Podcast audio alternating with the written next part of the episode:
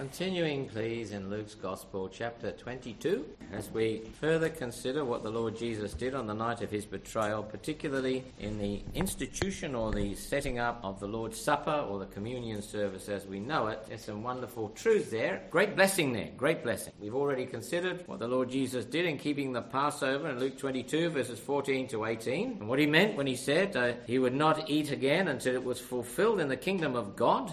We thought of a people that were saved, sheltered by blood, people who were safe from judgment, people who would say, Christ our Passover has been sacrificed for us, people who would rejoice in the liberty that had come because they'd been set free from the slavery of sin, and would rejoice in enjoying that today, right even now, today. so he drank it, he would keep the feast, that Passover feast, anew in a different way, a far richer way than he was keeping it there on that night of his betrayal, or in any way in which they had ever kept it before. Now, in verse 19, we look at what the Lord Jesus did at the end of the, uh, end of the Passover. He took the symbols and he established the Lord's Supper, right?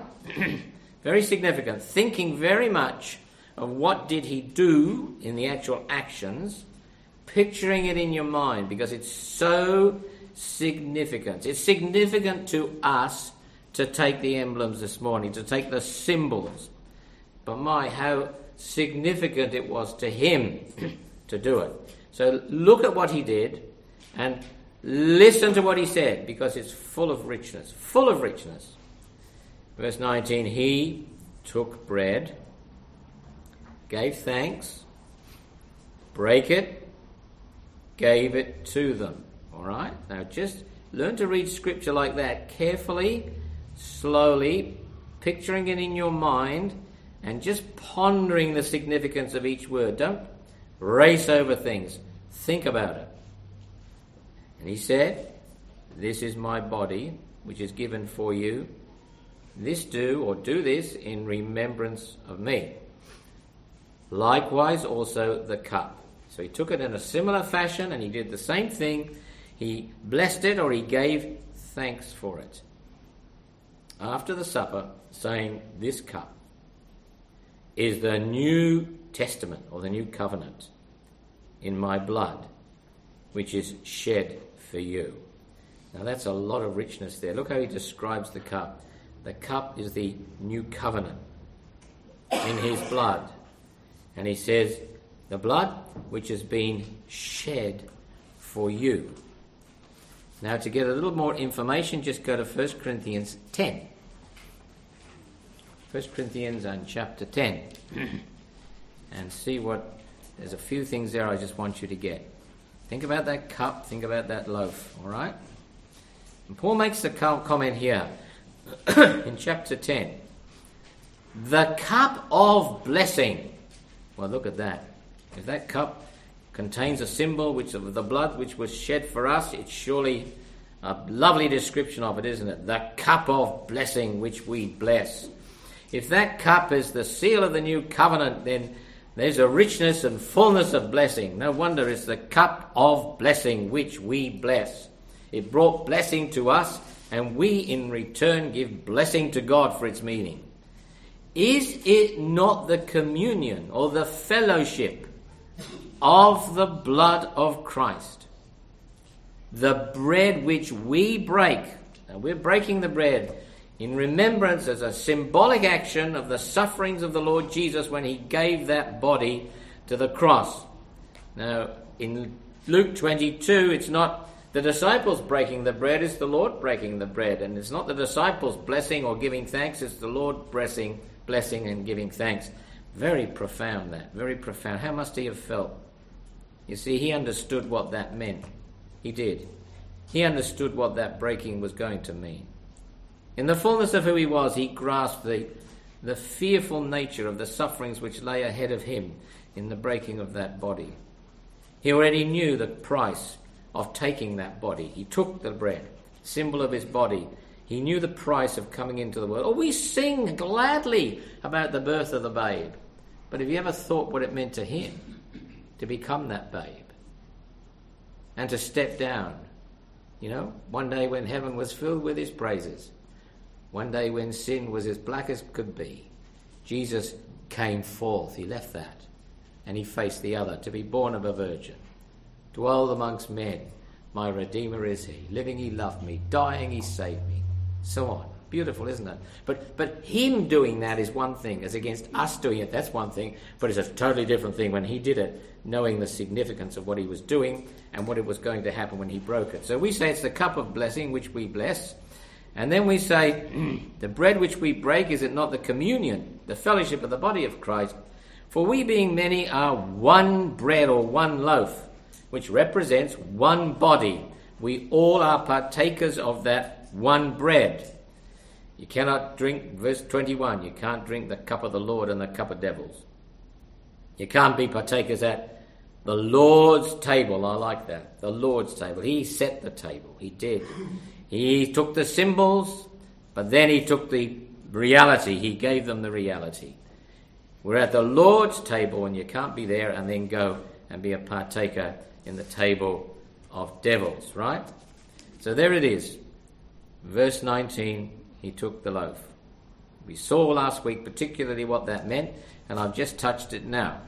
Now, likewise, after supper, he took the cup and says, This is the cup of the New Testament in my blood, which is shed for you. And we dwelt on that beautiful thought my body given for you, right? My blood shed for you. The beautiful personal nature of the love of our Lord Jesus and what he was doing for each of us individually. We're here as a company to keep the remembrance feast, as it were, to keep the communion service as a group. And yet we partake of the emblems individually. Somebody doesn't stand out at the front and do it on behalf of the whole lot of us, you know. We do it one by one.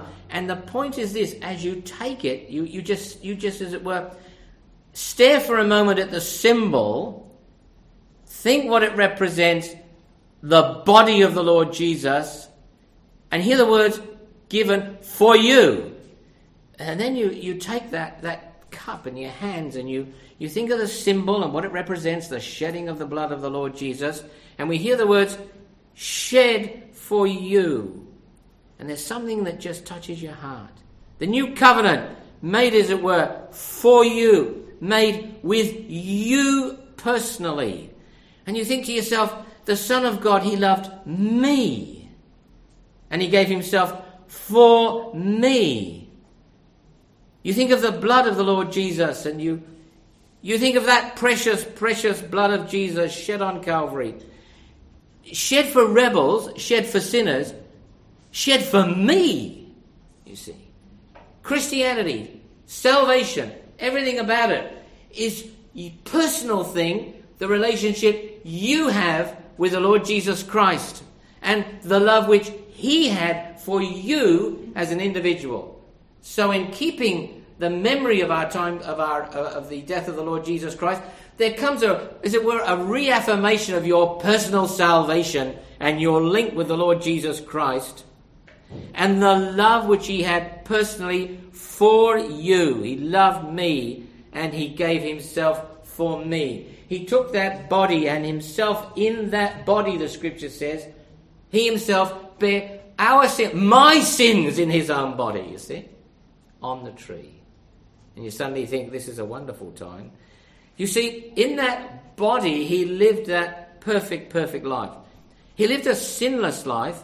You, can you imagine that? There's, there wasn't a single thought that was astray, not one. There wasn't a single word spoken that was amiss. There was not a single action done that was not absolutely pure and correct. He lived a full life in absolute perfection, the very life which you and I could never, never live. For a moment, we couldn't live it because of our sinful nature.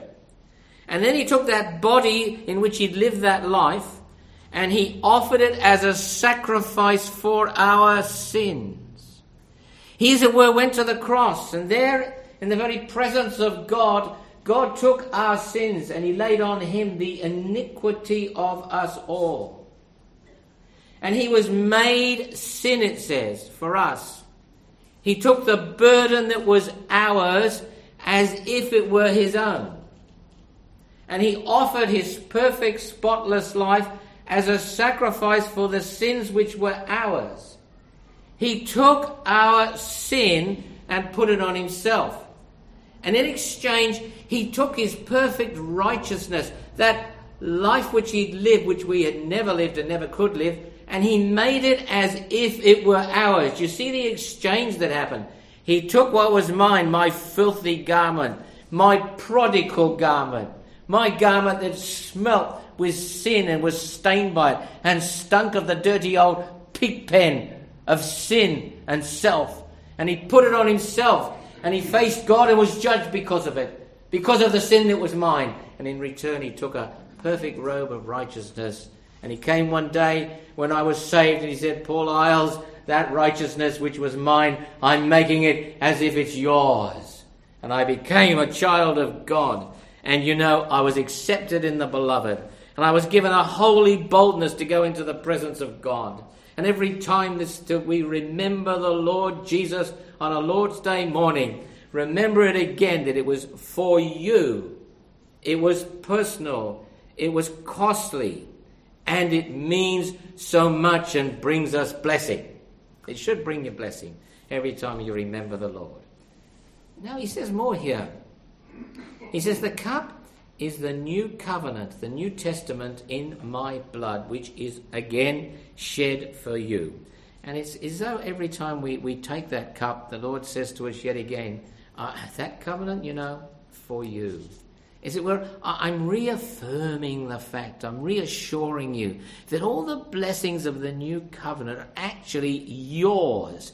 Now, it's not just for the whole church as a group, it is personal. And the blessings that are in that covenant are the blessings that are meant for you. And it's as though He, he ratifies it every time. He reassures us in, mind, in our mind. He reaffirms. It's almost like He reseals His covenant all over again every time we come to remember Him. Now, he doesn't actually do that because it was sealed once and for all. But to the, the symbol is meant to be so powerful as to convey to us afresh that all the blessings of the new covenant are actually ours individually and completely and totally. And that's why, you see, it's a cup of blessing which we bless. Of course it is. You've got the old covenant, you've got the new covenant. All right? What's a covenant, firstly? A covenant is purely a contract, a legal, binding, serious contract between two parties, all right? And in the deed that's drawn up of the covenant or of the or of the contract if you like, each party has to fulfill certain conditions so that the covenant can have its outcome. You know, you come and I say, let we, we sign, well, you know, we go and see Brother Allen down there, we're going to buy a house covenant to buy, you're covenanting, covenanting to buy my house, all right? You're going to buy it from me. He's just sold you up. Well, he sold you like he sells, you know? And uh, we in the covenant, you see, there's an agreement well, next Friday uh, we're going to meet together and I'm going to hand over to you the title deeds of the property and the keys of the property and I'll vacate the property. You in return are going to hand over that million dollars and a fair slab to Alan over there as well. You see the idea. Those are the terms of the covenant. Now we get to Friday, and what happens? You know, number one, we all come up, and I've got I've vacated the premises. I've got the keys in my hand, and I've got the title deed, and you don't cough up the million dollars. You see, so uh oh. This covenant's not going to go anywhere. It's, it's getting it's broken. You see, it's broken because one of us didn't keep the terms of the thing. You come with your million dollars, and I didn't come with the keys, and I didn't come with the documents to, to, you know, to give you title deed, and I wasn't going to get out anyway. Sorry, covenant is broken. Now, that's the idea of a covenant. And it is signed seriously, all right? It's witnessed to. And indeed, it can be stamped with a seal. Now, that's the idea of a covenant. Now, the covenant that God has made with us is made with us personally, sealed by the blood of the Lord Jesus Christ. If you want to know the terms of the new covenant, they are so full of blessing that I was going to say they will blow you away if you really seriously ponder them again. You say, I know all about salvation. No, you don't, and nor do I. There's fullness of wealth and riches in the glory of our salvation that you only learn as you go on, year after year and year after year.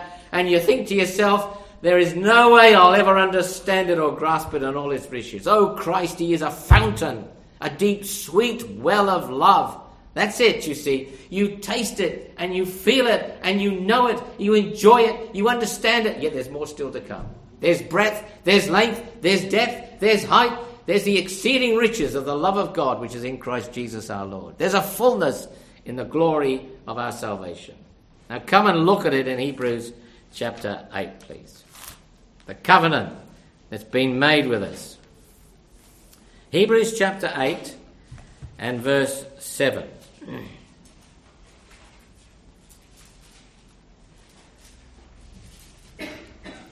First of all, it says, if the first covenant had been faultless, there had there was a first covenant that God made with his people, with the people of God, that was the Israelites at the time. The covenant had certain terms in it, right? There were laws that God gave, moral laws that he gave. There were laws governing the actual way in which the nation was run, the society was run. There was laws regarding the sacrifices and the offerings. All of those words were written in a book, right? And then the book was read out to the people. The people heard what God wanted them to do as the terms of that first covenant.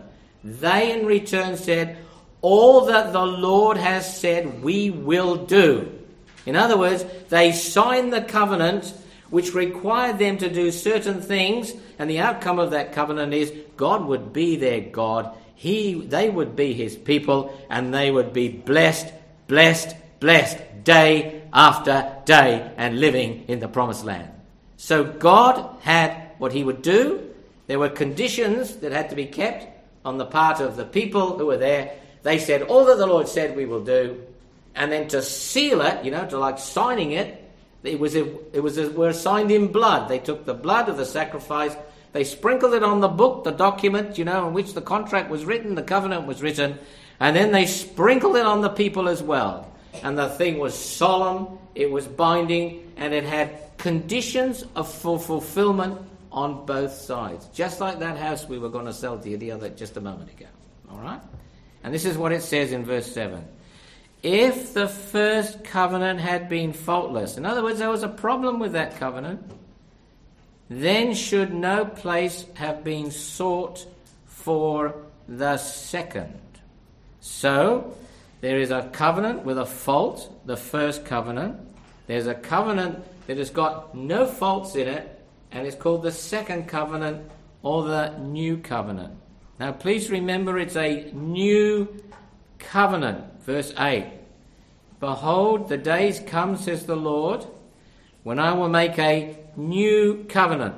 It's not the old one that's sort of modified or a few extra clauses added. Please get that clear in your head. It's not a remodeling of the old covenant, it is a new covenant. Don't lose the strength of that word and description, new covenant, when you study covenant theology, right? Don't do it, because you can easily. So I'll make a new covenant with the house of Israel and with the house of Judah.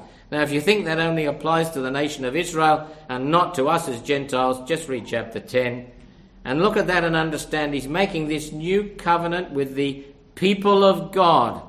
This new covenant, which is symbolized by the cup which we drink and the contents of that cup representing the blood. That's not just for Israel. You can never say that. This is for all the people of God. Now, he says next that it's not like the covenant, the old covenant, that I made with their fathers in the day when I took them by the hand to lead them out of the hand, land of Egypt. Why isn't it like it? It's not like it because, follow this please, they continued not in my covenant. In other words, they didn't keep their side of the contract of the covenant. They did not, when they said all that the Lord has said will we do, they didn't actually continue to do it. They broke down. They failed to keep their responsibilities and to fulfill the requirements which they said they would fulfill in that covenant. So the contract for the sale of the house fell through. You get the idea? It falls through. And God says, they continued not, they broke it. I regarded them not.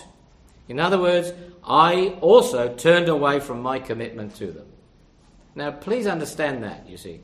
The first covenant was conditional. You see that? It's conditional on that obedience for God to continue in the blessing. That's the first covenant. Now look next at uh, the next verse. This is the covenant that I will make with the house of Israel after those days, saith the Lord. I will put my laws in a book. No, no, no. I will put my laws into their mind.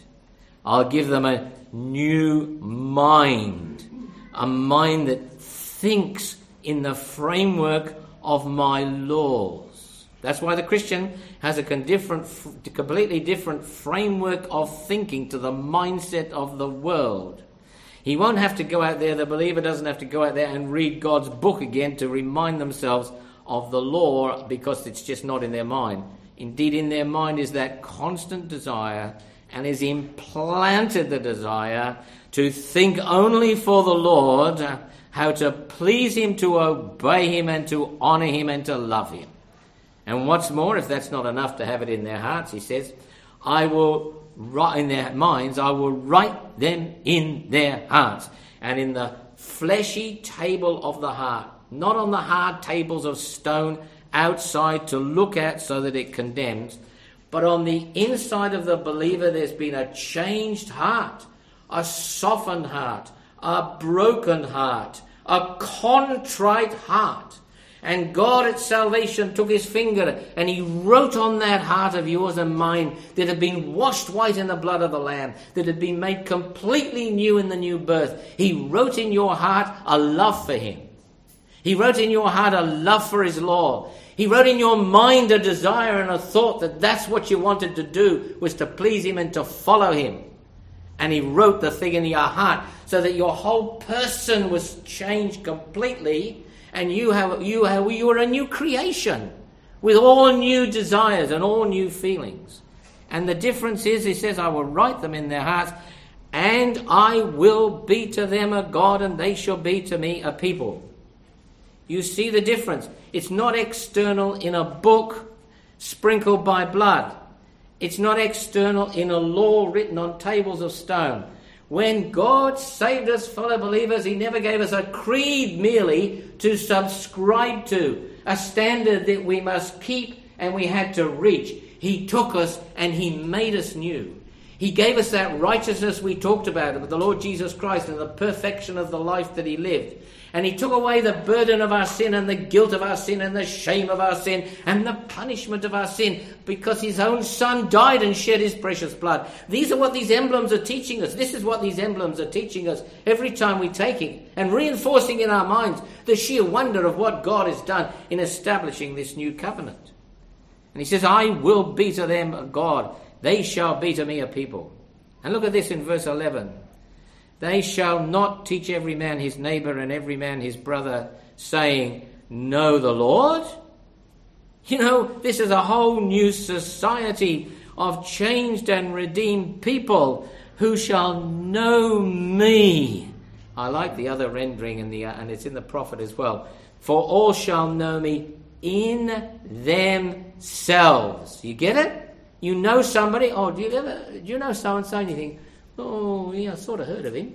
Yeah, I know you mean. Then you say, do you know so and so? Oh, I know him. Yes, I know him well. You see, I, I keep company with him. I talk to him. We're friends together. We understand each other. You know that person in yourself, if you understand. There's a personal relationship. That's the point of the new covenant. There's a personal relationship between a sinner saved by grace and the Saviour who saved him by his grace. They shall know me in myself from the least to the greatest. For I will be merciful to their unrighteousness. Now, will you please notice, I will be merciful. I will be to them a God. I will put my laws in their mind, and I will be merciful to their unrighteousness. And he will still, in his compassion and his pity, he will withhold the judgment which I deserve because of my unrighteousness, and he will provide for me the righteousness of another, none less than the Lord Jesus Christ, and the perfect life that he lived, expressed in the the, the bread which we take, right? And their sins, look at that. Their sins and their iniquities I will remember no more. If all you get out of this morning is that verse, would you take it and write it down and read it to yourself every morning? It gives such a blessing. There's no condemnation. There's a finality about this covenant. There's a totality about this covenant. Their sins and their iniquities will I remember no more. He'll never give them another thought. The soul that's washed in the blood of that Lamb the one who understands the fullness of a death that was died for him, the one who has got the glories of God's salvation. God says, I will remember your iniquities no more. Do I speak to a soul who is wallowing in guilt? Fellow believer, you don't understand the death of Christ and the blessings of the new covenant and the meaning of the shed blood. There is no condemnation to those in Christ Jesus. No, I don't mean that you don't care about your sin. You're not aware of how sinful you are. You're not humbled because of how sinful you are. And you get older and you become more humbled as you realize how capable you are of sin. You realize how much evil is in there that you have to keep putting down and you think for any favour, by the time I get to my age, I should have conquered all that stuff. And I'm still having to put it down. I'm still having to reckon it dead. I'm still having to reject it and forsake it and say, Begone, Satan, with all your temptation. But God says, You see, you don't treat it lightly. But you look at that and you look at Christ and you say, Thank God he died for me. Thank God for the blood that sealed the covenant personally with me, where God actually said, Your sins and your iniquities will I remember no more. We talk about God forgetting things, don't we? We forget our iniquities. Well, hold it. What he actually does is choose never to remember, all right? That's very powerful. You, know, you don't want people forgetting things because they might remember them again, but he remembers them no more. God deliberately puts aside any memory of the record of the sin that was mine because he sees it dealt with in perfection and in fullness in the Lord Jesus Christ. And he says, I will be merciful. There's nothing of works in this covenant. You understand that? It's all of mercy.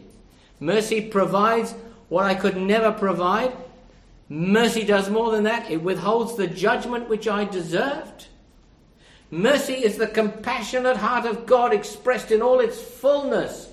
And God says, I will be merciful of, for their iniquities, their unrighteousness, and their sins and their iniquities will I remember no more. It is absolutely permanent in nature. Now keep this in your mind, right? It says very plainly there, I will be to them a God. I will put my law in their minds and I will write them in their hearts. They shall know me in themselves. I will be merciful. I will remember their sins and their iniquities no more. God has laid down conditions in the new covenant that he says he will fulfill. You get that? And I defy you to find one condition in that new covenant that, the, that you and I are asked to fulfill. This is a strange covenant. It's a covenant upon which he agrees to do it all. From him comes the mercy. He provided the sacrifice for our sins. He wrote the law of God in our hearts. He changed our minds and our thinking. He has chosen to remember us, our sins and our iniquities no more, he has made us into His people.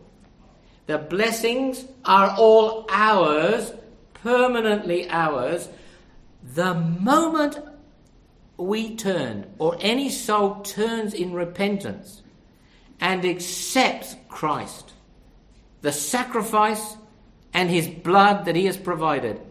The covenant is sealed by blood which He shed, and the covenant, it says, is an eternal covenant, the power of the blood of the everlasting covenant, Hebrews 13. And I can stand there in amazement as a guilty sinner saved by grace and say, And I am His, and He is mine forever and forever. And I can stand in wonder and say, Nothing shall separate me from the love of God which is in Christ Jesus my Lord. No one shall pluck me out of his hand. No one shall pluck me out of his Father's hand. The covenant is sure, the conditions have been kept, and God Himself is true to His promise. And I tell you, you'll never find God to be unfaithful to His word. Have you ever thought about all this? And it's not going to be set aside. No, it's not going to become obsolete. It's not going to become old. It's an eternal covenant and it's made with you. Now, next time you take that cup, think about that. And if you can't worship and give God thanks, there's something wrong inside. You know, if you can't have a different view each time of the meaning of the death of Christ, a new appreciation, a growing sense of gratitude. This is what it means to grow in grace. You're getting to understand better the fullness of what God has provided for. And you realize the blessing that there is. You realize that you're coming here to remember Him. You're thinking about Him. You are remembering His death. You are coming here, as it were, getting reaffirmed and reassured as to the seal of that covenant. You're coming here and you're, you're actually getting a real blessing as a result of coming and remembering the Lord. I mean, if I was to do this in theological terms and use sort of some hefty language, we'd say the Lord's Supper was a commemorative occasion, commemorative, all right? And then we would say, well, the Lord's Supper is a, is a seal and then we would say the Lord's Supper is a means of grace. All right, all those things have got truth in them. If by you say it's a means of grace, it's a means whereby God blesses us, that's beautiful. If you think that the emblem's got power in it to somehow or other transform us, you know, the wine is somehow a mixture of grace which in, its, in and of itself has power when I drink it to do something to me, as of course the Mass teaches it actually cleanses me from my sin and so on and so on, then you're completely wrong. The emblems are emblems, they are symbols only. The act is an act of remembrance and remembrance only. But the symbols, as it were, empower the memory in such a way, they bring it so forcefully to you that the whole thing springs into what seems to be a reality, and in a fresh way you remember the Lord every week and you're so grateful to God for all that He has done. Now, that's the meaning of that. It's very beautiful. And the Lord Jesus said, going back to Luke, when He took the uh, Passover, He said He was going to drink it new in the coming kingdom. Now, Luke doesn't say that about the Lord's Supper. Matthew and Mark both say that the Lord Jesus said very clearly he said he would not drink of it again, not keep it again, until he kept it in a new way. All right? That's what it means in the coming kingdom. Well, don't make the coming kingdom some future time way ahead of whatever dispensation you like to put it in. Because that's foolishness, quite frankly. Uh, they, he's drinking it with us now. And I want us to understand further this morning that we're actually coming to the Lord's table. And I want you to see that this is the way in which He actually eats and drinks with us in a new way. Before He died, He could only tell them what it meant, show them the symbols.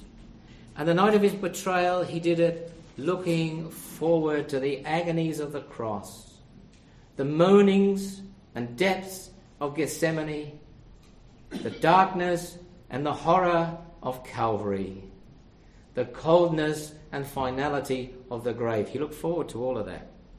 Now we keep it, it's all in a new way.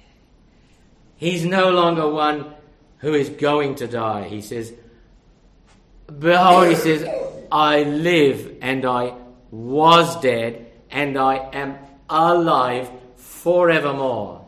He's no longer explaining to a little group of disciples who are so confused about it all that they can't grasp what he's saying, what his sufferings and resurrection will mean.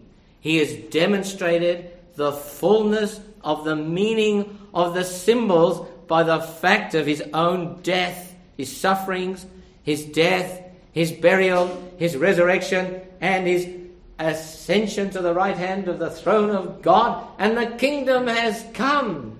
and we gather to remember the Lord, and we suddenly say, wait a minute, it's the Lord's table. He provided what those symbols meant. He actually instituted the use of those symbols. He spread it first, right? And he gave meaning to the symbols and showed what they meant. Everything of blessing that's on that table, everything of joy that's on that table, everything of feasting that's on that table was provided by the Lord. It's the Lord's table. And you see, He's not absent from us as we eat and drink. It's not you and me eating and drinking together and say, Lord, where are you? He's right there, it says, in the midst. He makes His presence felt and real as we follow through the meaning and contemplate on the meaning of the symbols. No, no, no, I'm not saying the bread becomes the host and the wine becomes the body of Christ. Nothing so stupid as that, but you know what I mean. As you lift your own heart up and worship to the Lord, where is He? He's right there, isn't He? He's right there. And it's very beautiful when, you know, you just ponder quietly, remembering the Lord, and you just got a sense that He's right there. And it's as though, may I speak reverently, He hands you the symbol and He just says, My body given for you, my blood shed for you, the new covenant made with you. What a table. Does he not joy to see his people rejoicing and worshipping and giving thanks and praising him for the meaning of his death? Isn't he there present as it were, eating and drinking with us? It is the Lord's table. You see, the idea of the table, you think about it. What does the psalmist say? Thou preparest a table before me in the presence of mine enemy, my cup runs over. So there he is, in all the hostilities of life and being David pursued for his very life by all his enemies and fighting and battling through the burden of the day. But then there's that lovely time, he says, when there's a table spread for me in the presence of my enemies, is it where the Lord makes himself known to him and feeds him and nourishes him. Now that was what the psalmist proved in his day. And then you've got the idea in Revelation where the Lord Jesus says to that church that's so cold in heart, Look, if any man will open the door, I'll come in with him and I'll eat with him. I will sup with him. I'll spread a table that will nourish his soul in the darkness of the Laodicean church and the coldness of his people. I will warm his heart with my presence. I will feed, his soul with myself and with my word.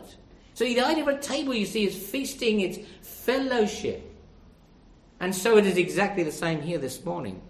The bread which we break, 1 Corinthians 10, is it not the communion of the body of Christ? And the cup which we drink, is it not the communion of the death or the blood of our Lord Jesus Christ? And what you have in 1 Corinthians 10 is the fact that when we're at the table, we are actually at his table, number one, and also we are there with him. That's the whole point of it. Let me just find the chapter again.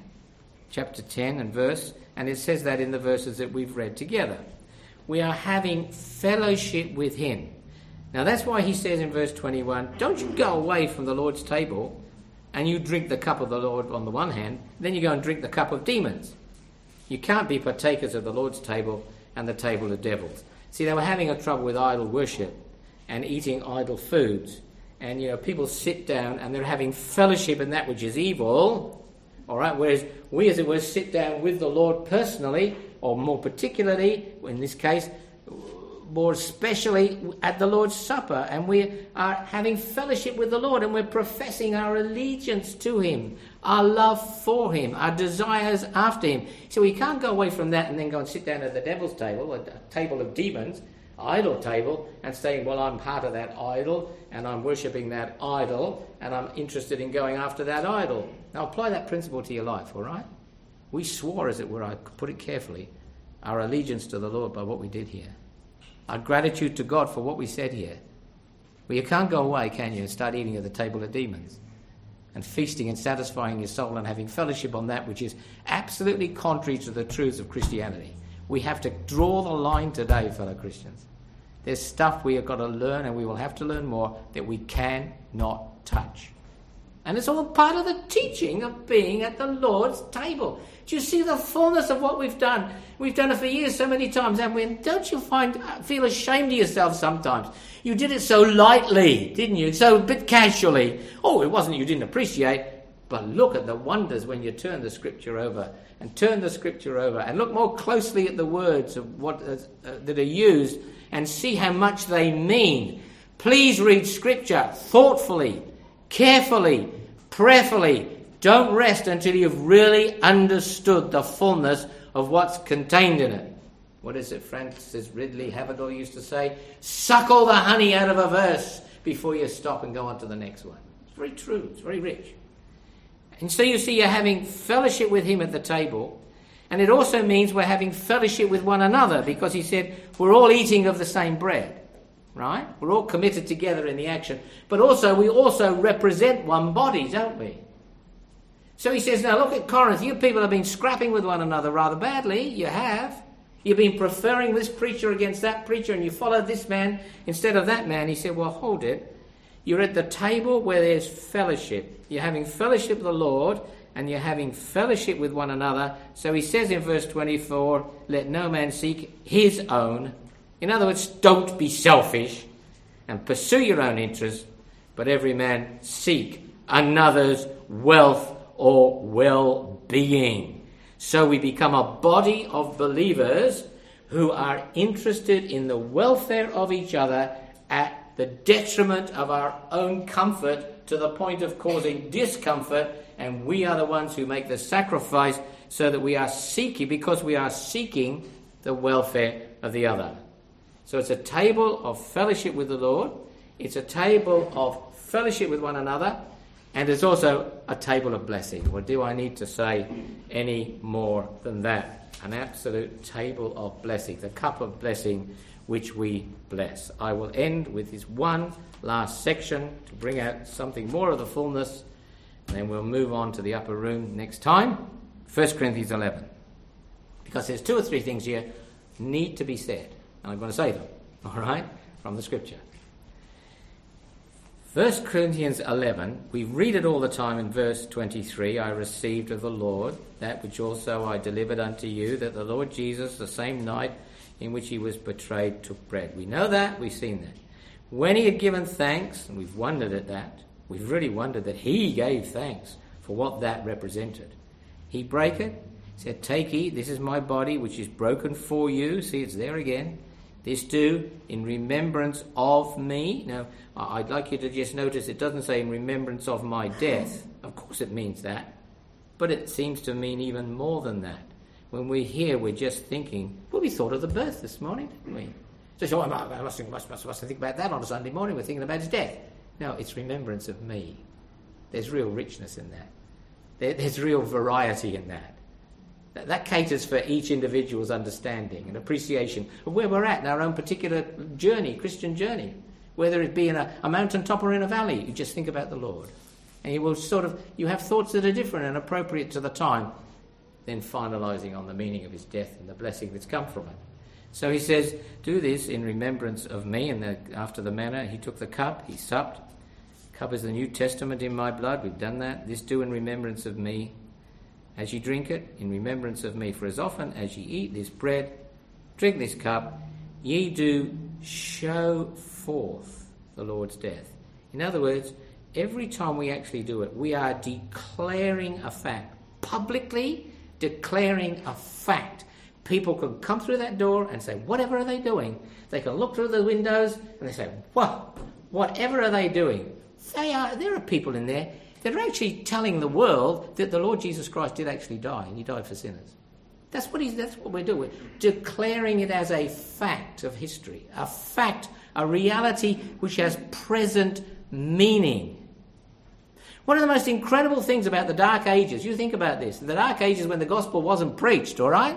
When the cross of Christ and the meaning of the death of Christ for sinners was not declared from the pulpits in the land literally for centuries. But you know what did go on for centuries? The sacraments, the Lord's Supper. So God had his own way of declaring truth anyway. Remarkable that. When there was no voice declaring the meaning of the death of Christ, actually the very rituals they went through, or whatever fault they had. I'm not into that. I'm making the point that God ordained that this would be a declaration of the fact that the Lord Jesus Christ died for sinners.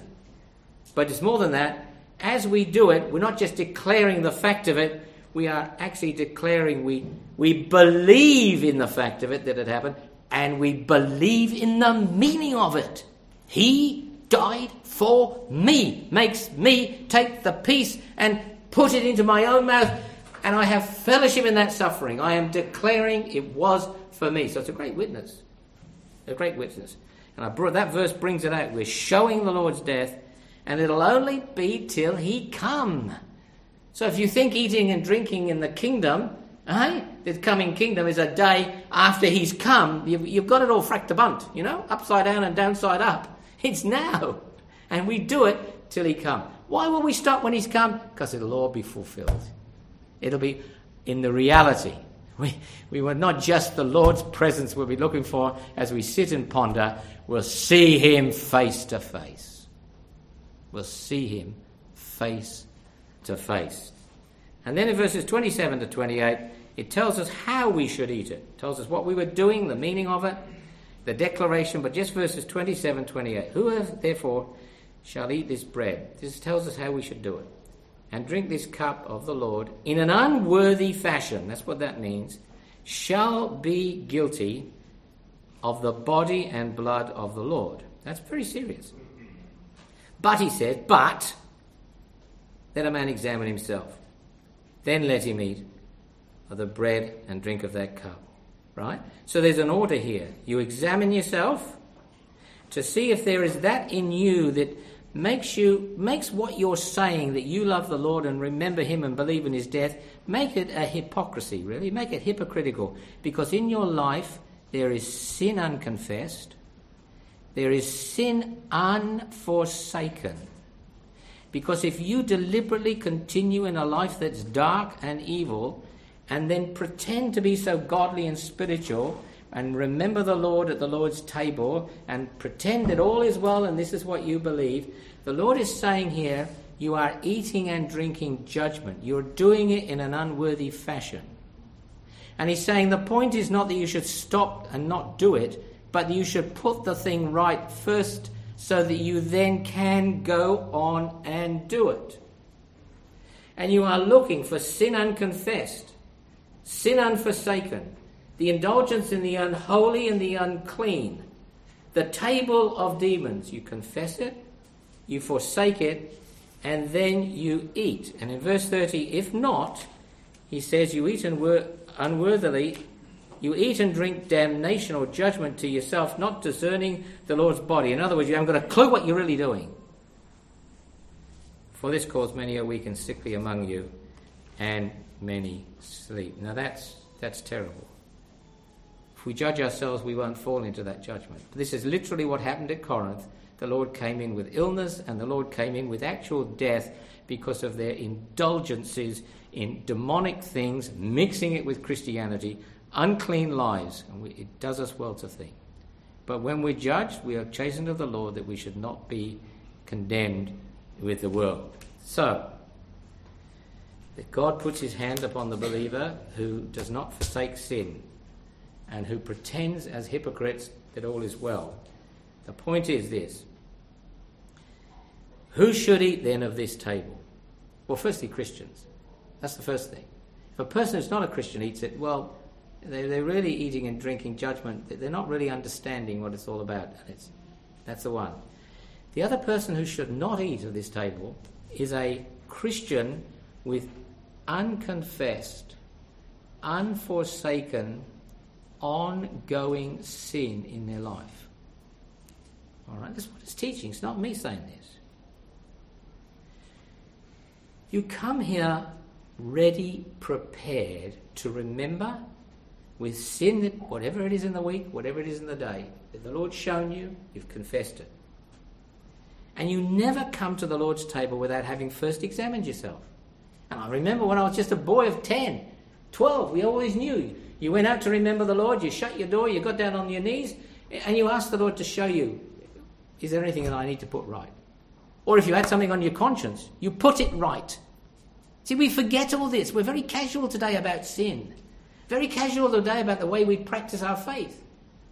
But literally, I say, never go to the Lord's table without examining yourself, number one.